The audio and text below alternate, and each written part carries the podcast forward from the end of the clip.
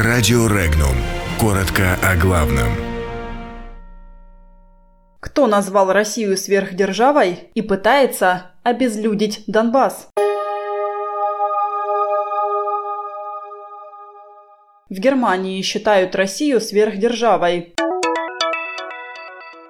Россия призывает США вернуть ядерное оружие на свою территорию. В Раде призывают обезлюдить Донбасс. В Мурманской области объявлен трехдневный траур. В Пермском крае произошел взрыв на заводе.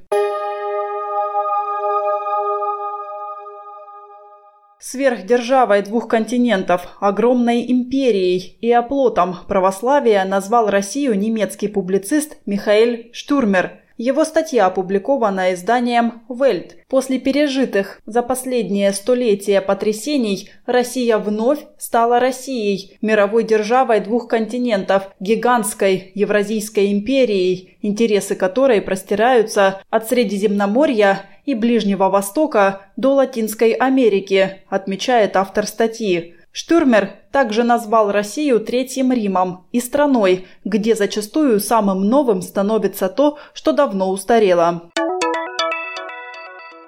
Москва призывает Вашингтон прекратить нарушение договора о нераспространении ядерного оружия и вернуть все американские нестратегические ядерные заряды на территорию США, говорится в размещенном на сайте МИД России комментарии. Комментарий связан с тем, что Соединенные Штаты подключают неядерные государства НАТО к участию в так называемых совместных ядерных миссиях. Они предполагают элементы ядерного планирования и отработку практических навыков обращения с нестратегическим ядерным оружием США при участии представителей стран-членов НАТО.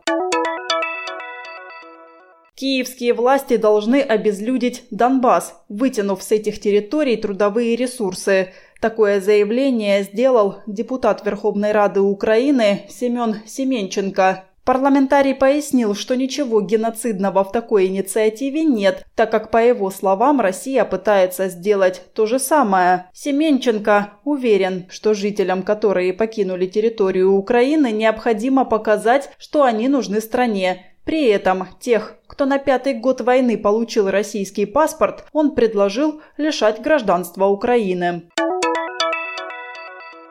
В Мурманской области объявлен трехдневный траур по погибшим в московском аэропорту Шереметьево. Такое решение принял временно исполняющий обязанности губернатора Мурманской области Андрей Чибис. Днями траура объявлены 6, 7 и 8 мая – пермском городе Березники на предприятии «Азот» произошел взрыв. Как пишет издание «Коммерсант Прикамье», хлопок произошел утром 6 мая. Погибли три человека. Один пострадавший госпитализирован. Идут проверки. Подробности читайте на сайте Regnum.ru.